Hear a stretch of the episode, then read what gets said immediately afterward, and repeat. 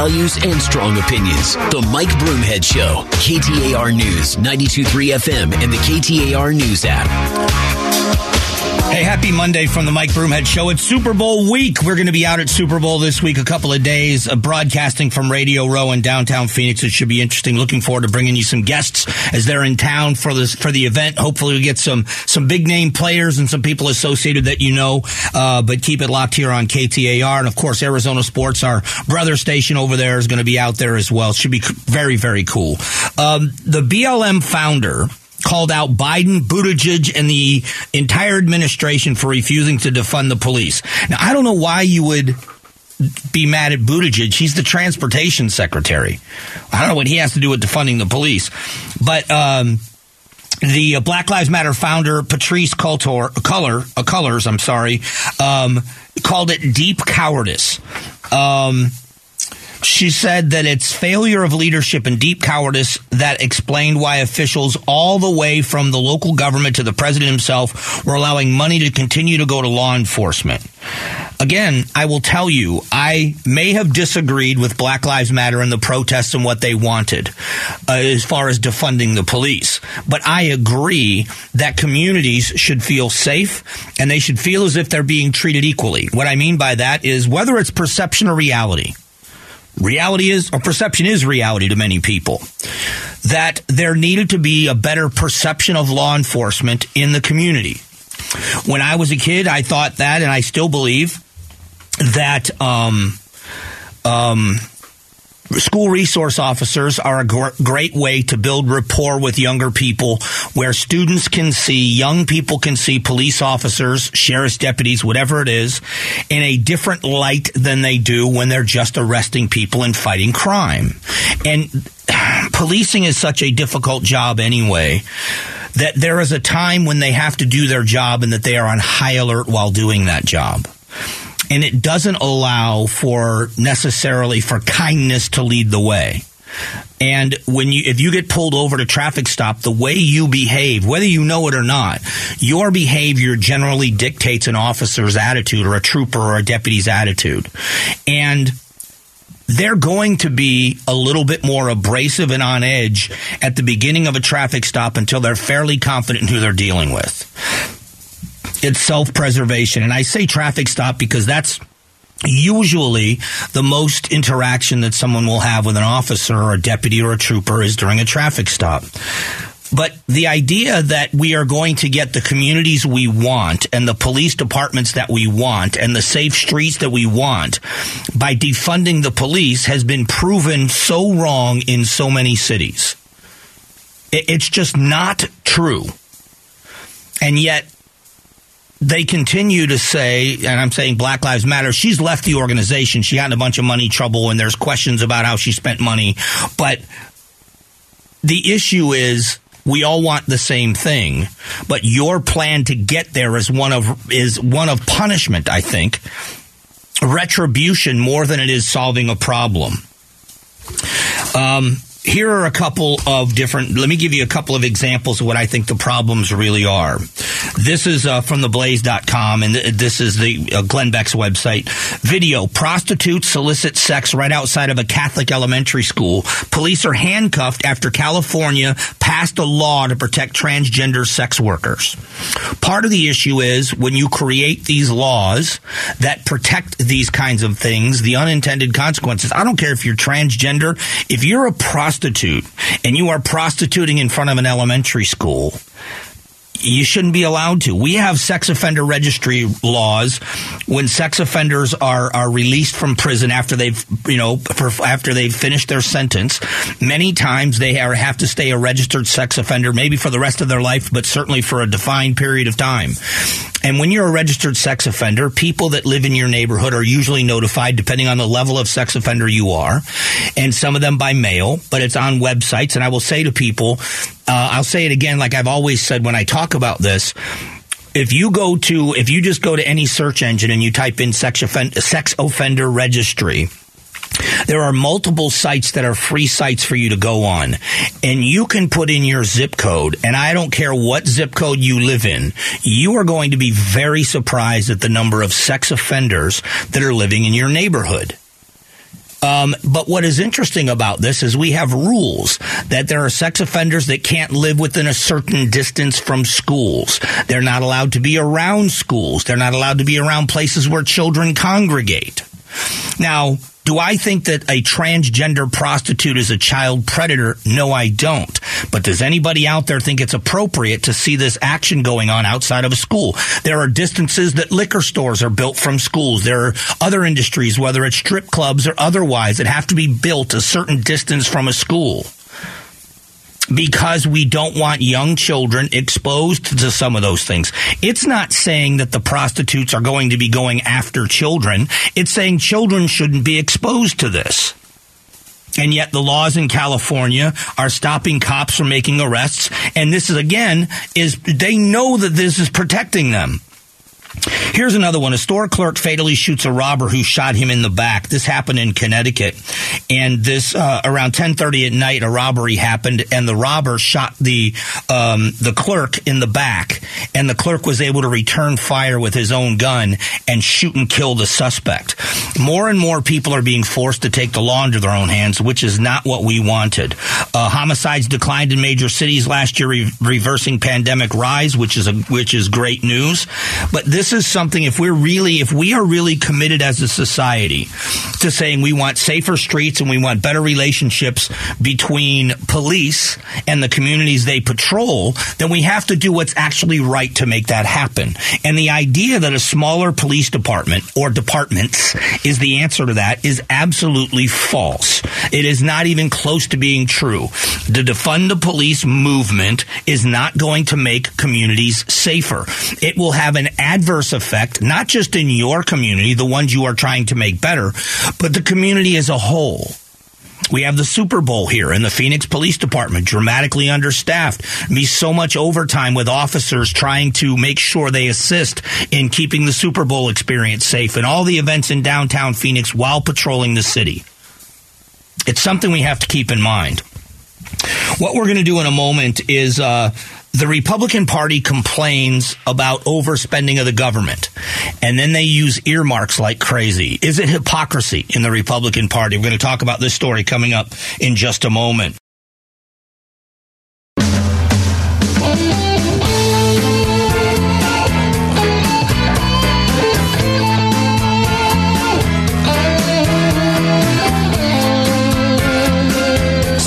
Values and strong opinions. The Mike Broomhead Show, KTAR News, 92.3 FM, and the KTAR News app. All right, this is the frustrating thing about politics for me. Um, as uh, you figured out if you've listened to the show for any length of time, I am certainly a Republican. I am a, a conservative Republican, especially fiscally. I'm more of a social libertarian, meaning I've got my own set of values and beliefs, but the government gets way too involved in what's in your nightstand sometimes. And the older I get, the more I think they should focus on the fiscal stuff, be fiscally responsible and do those things and, and let morality be handled by families. But again, I digress. This is frustrating to me because my attraction to the Republican Party came as a young person. Um, I was right in the middle of Ronald Reagan's uh, presidency as I became an adult.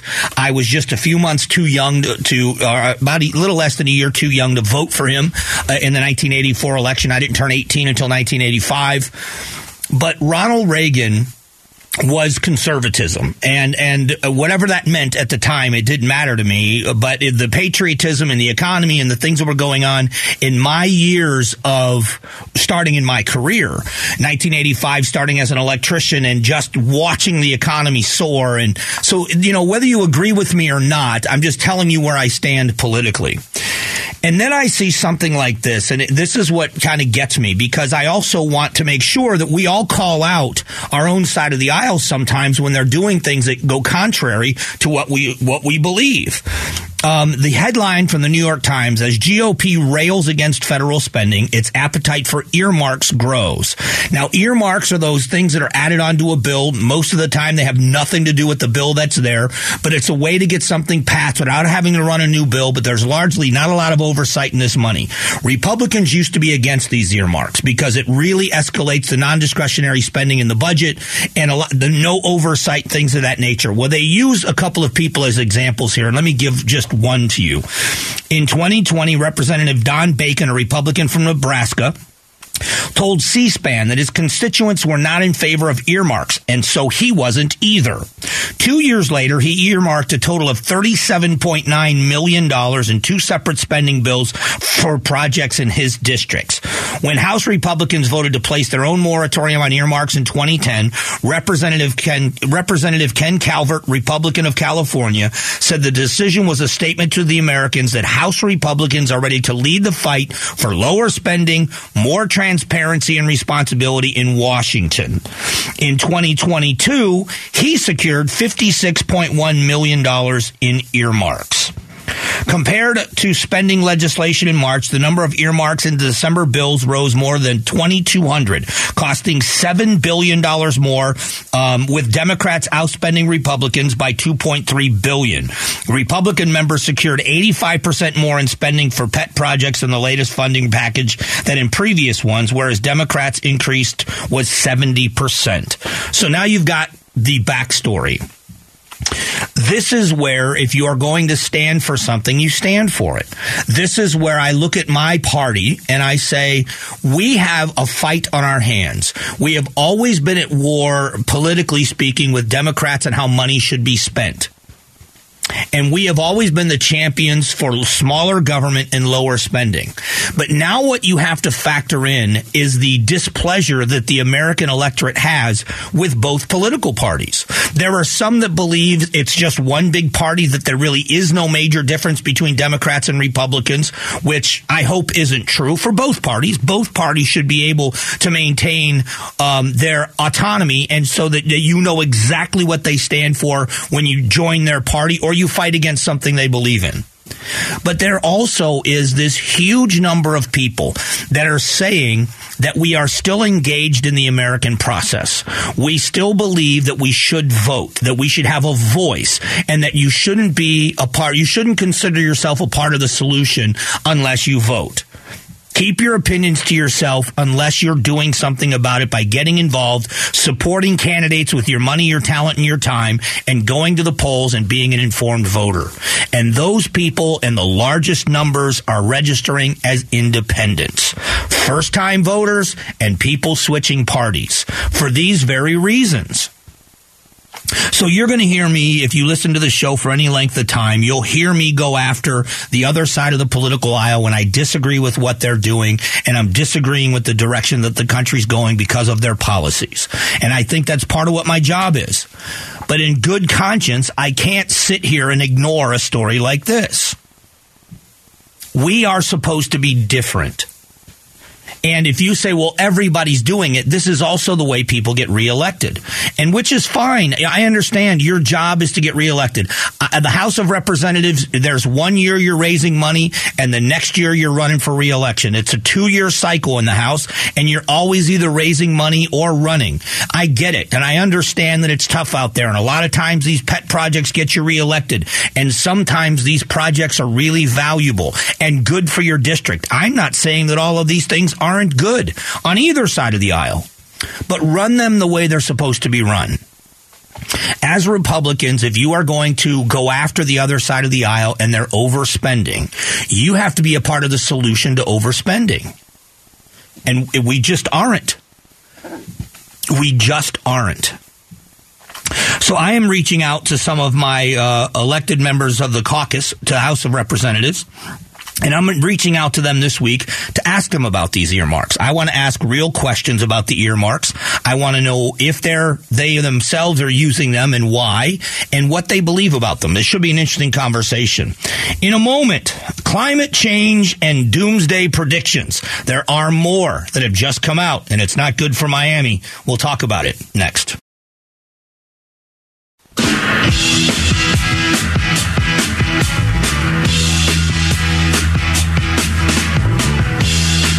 Values, and strong opinions. The Mike Broomhead Show, KTAR News, 92.3 FM, and the KTAR News app.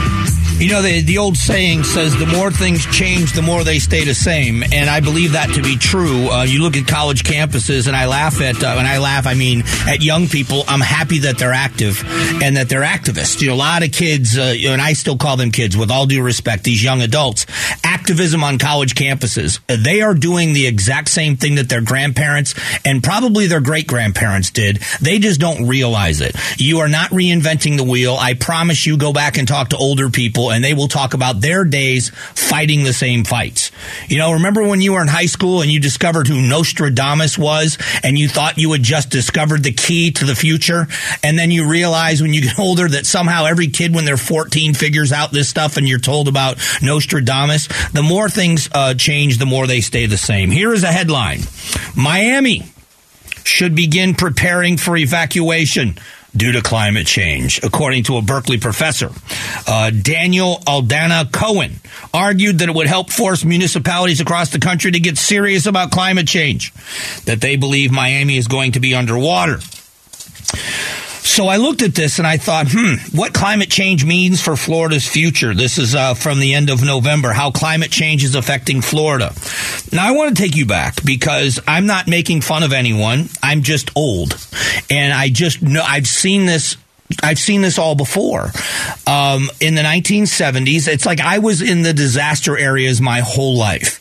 In the 1970s, when I was a little boy, the stories were of the coming ice age. Um, I've got a thing in front of me that says 50 years of predictions that the climate apox- apocalypse is nigh. It goes back to the 1970s, the global freeze. And we all were terrified because it was, there were some cold winters, man. The blizzards that would hit uh, Buffalo, New York and come down the Erie Canal and hammer Cleveland, Ohio. I lived up in farm country in Northeast Ohio in a little town called Newbury in Geauga County. And it was, uh, snow fences and snow drifts as high as your windows, and people were terrified. Then I moved. My parents said, Hey, listen, let's get out of this. And in the late 1970s, they said, Let's go to Florida. We like Florida for vacation. Let's move to Florida. Just in time for the 1980s, where we were told that we were going to burst into flames because we burned a hole in the ozone and because of fluorocarbons in uh, aerosol cans, we were going to all burst into flames. And now it went from global cooling in the 70s to global warming in the 80s. And we were told then that the icebergs are melting at a rapid rate, and Florida was going to be underwater, and there would be beaches in Georgia. That was what we were finding out. And uh, that's what we were told. And not that everybody believed it or disbelieved it, but that was the climate change as it evolved because first it was global cooling, then it was global warming, and now everything bad that happens with the weather is just climate change. Just climate change. So hurricanes, climate change. Tornadoes, climate change. Uh, really bad winter storms, really bad summer storms, climate change. Um, so I printed out a couple of things um, that uh, this goes back from April of last year. 18 spectacularly wrong predictions were made around this time of the first Earth Day in 1970, and it goes through a ton of predictions that were wrong.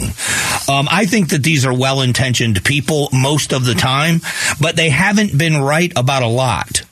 And to say that Miami is going to be underwater is something that we've been hearing forever. I will tell you that I don't take people that are saying man made climate change is so bad we have to change all of our laws and all of our rules because they don't believe it themselves. And you know how I don't know they don't believe it? They don't do it themselves. They don't do it themselves. Have you ever gone to someone? Now, listen, I've worked with personal trainers before. One in particular, my buddy Mitch. Uh, I worked with him for such a long time. And Mitch is a little bit older than me, almost 10 years. He's in his early 60s. And Mitch is still in the same great shape he was in, in my opinion, from what I've seen of his pictures, when he was in his 30s. I mean, a, a, an amazing physique. That's the kind of trainer you're going to believe because they live the lifestyle they preach. You're going to go to a personal trainer that's bigger than you are, fatter than you are. You're going to go to a personal trainer that looks like they're in great shape.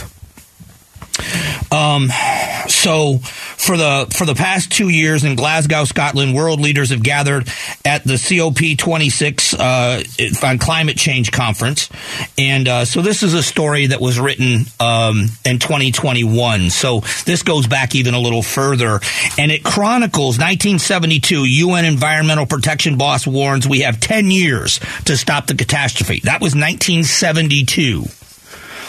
Um, 1982, an environmental catastrophe is irreversible as any nuclear holocaust. 1989, global disaster nations wipe off the face of the earth with crop failures.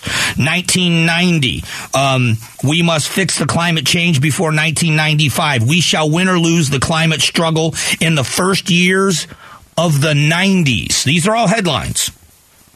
Um, now the Pentagon tells Bush climate change will destroy us. Uh, 2007, if there is no action before 2012, it's going to be too late. So it's always going to be too late. Five years, 10 years, seven years and we've seen that the the planet is a remarkable place. Now that being said, I am not obviously a climate activist. I am not someone that buys into the man-made global warming. I don't think that people are the problem. I think people are the solution. I think that the climate does change. I'm not denying that the climate changes. My problem is it's not the industrialization of the world that is the problem. It's not remaking the world's economy that we have to plant trees uh, uh, all over the world to fix this, that we have to have carbon credits and taxes, and we're going to tax rich nations and give the money to poor nations to fix this problem. We should be good stewards of the land around us. We should be looking around us at how beautiful where we live is. For the people that are visiting Arizona, I will tell you this take a drive out of the valley go north. Get north on the 17, take uh, take the Beeline Highway north into Payson, and then go up closer to the White Mountains, go up to the Christopher Creek area. Go and travel around Arizona in some of the places that are outside of the valley. Go to Sedona if you can. It's going to be busy, busy, busy. But go up the other way. Go all the way up to Flagstaff and then come down through Sedona that way and look at the beauty we have here, what our forests have to offer. I want this place to be as pristine and beautiful as it can be forever. And I want to be a part of keeping it that way. I am not someone that turns as my, I don't turn my nose up at environmentalism. But I've been watching these predictions my entire life. And every single one of them says we are doomed in a few short years. We are doomed in a few short years. And they've never been right. They've never been right. We aren't doomed. We're still here. Florida still has the same beaches it had. We just had a major hurricane in my hometown. Hurricane Ian pummeled Fort Myers, Florida. It is a disaster area. Beaches, still the same place. So I, I just I, I don't want the scare tactics. I want people to be uh, conscious of the, what the surroundings are without being paranoid. School vouchers gaining momentum across the country. We're going to talk about this coming up in just a moment as well.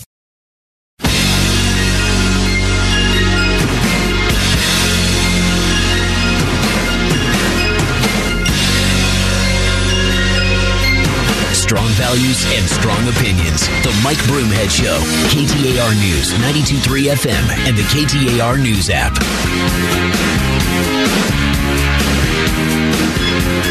One of the uh, funniest videos Phil Collins ever did. What a great song this was. Um, do you remember this video, Jeff? I do. I remember that he and Philip Bailey from Earth, Wind, and Fire, right? Yeah, and he. Uh, they both stood in suits yeah. singing in a. Uh, well, but don't, don't, you remember the part in the video where he was trying to teach Phil Collins how to dance? Oh, that's right. It was hilarious. Yeah, that's right. Yeah, it was hilarious. Anyway, uh, another walk down memory lane. School vouchers gain momentum throughout the country. States are look at learning options. I think this is a good thing. I still think it's a good thing for Arizona and the rest of the country. And we were on the kind of the cutting edge of this. But here's good news in education in Arizona, and it goes out to the um, to the Buckeye Elementary School District, um, the BESD. Uh, after an annual Arizona Academic Standards Assessment came around, the Buckeye School District was pleased to find out that it had 27 students in grades three through eight that scored perfectly on the assessment test. With changes that were made to the curriculum in recent school years, BESD has now transformed the way these children are being educated and setting them up for a brighter future. Now, again, I don't care what politics we have. You know where I stand. Uh, this is great news. My grandkids live in Buckeye, and they're all in elementary school age or close to it. Some are too young yet, but the ones that are in school are in elementary school. Uh, that is truly at the core of who we are said the executive director of the pro- uh, for the project momentum for BESD. I came from an immigrant family where that was the idea of the American dream. So we wanted to be able to afford our kids those same opportunities that come with, you know, being successful as we go. Uh, but those foundational pieces are incredibly important and we can't lose track of that, right? That's a quote from the executive director of this program. Um, and I just look at this and I think that's as much as we're going to say that we have a long way to go, and we absolutely do in the Arizona school system. When you see success happening somewhere, every school district in Arizona should be reaching out right now to Buckeye and asking them, What are you doing? What are you doing differently? What is this program? It might not be right for everyone. Nothing is 100%. But when you see success, when we see some of these schools like the BASIS schools and others and how successful they are, the knock has always been, well, they handpick their people and, and they take only the most talented and you knock down the success of somebody else as if somehow um, it wouldn't work for you too. Well, this is a public school district and a growing area. As a matter of fact, for a time, the town of Buckeye was the fastest growing town in America for a while. So they are growing by leaps and bounds. I don't know the entire situation in Buckeye, but I will say when you have good news like this, isn't it worth looking at? When you see that kids, these are elementary school kids, grades three through eight, that they are performing on assessment tests, isn't this what we've all been looking for? Isn't this what we all are looking for? I'm, I'm definitely going to reach out and ask them in Buckeye what they're doing. Um, you, the Chandler Unified School District, uh, Chandler Unified Board ponders limits on cash reserve withdrawals. Um, one of the ongoing series that's happening here, uh, and a great job in investigative reporting being done by Griselda Zetino here at KTAR News, is about um, chronic absenteeism in our schools, why it's happening, and what they're trying to do about it. It's an on, and if you want to go read some great stuff on this topic, because it affects all of us, whether you have kids in school or not, really doing a good job looking into this over at KTAR.com. Um, Arizona Governor Hobbs launching a task force on educator retention and accepting applications. Now, um, I am not in the in the game of just bashing people for no reason, and I'm not bashing here at all.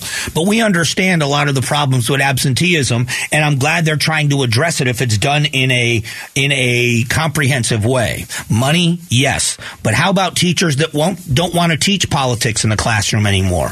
That they don't want to teach outside of whatever their core. I hope this all becomes part of this study that it's made public for people because in the end we have differing opinions, and there are a lot of people that reach out to me um, that have a completely different op- opinion than I do about education. But I don't ever believe that they don't care as much as I do because I think they do. We all want the same thing. We want to give our children a basic, and I mean as a community, our children an education that allows them to learn for the rest of their lives. Period and that's what the goal should be from all of us. So, uh, uh, congratulations to Buckeye School District, the elementary school district, on their success. Coming up just after 11, we're going to talk about the economy. The highest number of Americans in 40 years saying they're worst off financially. We'll talk about it next.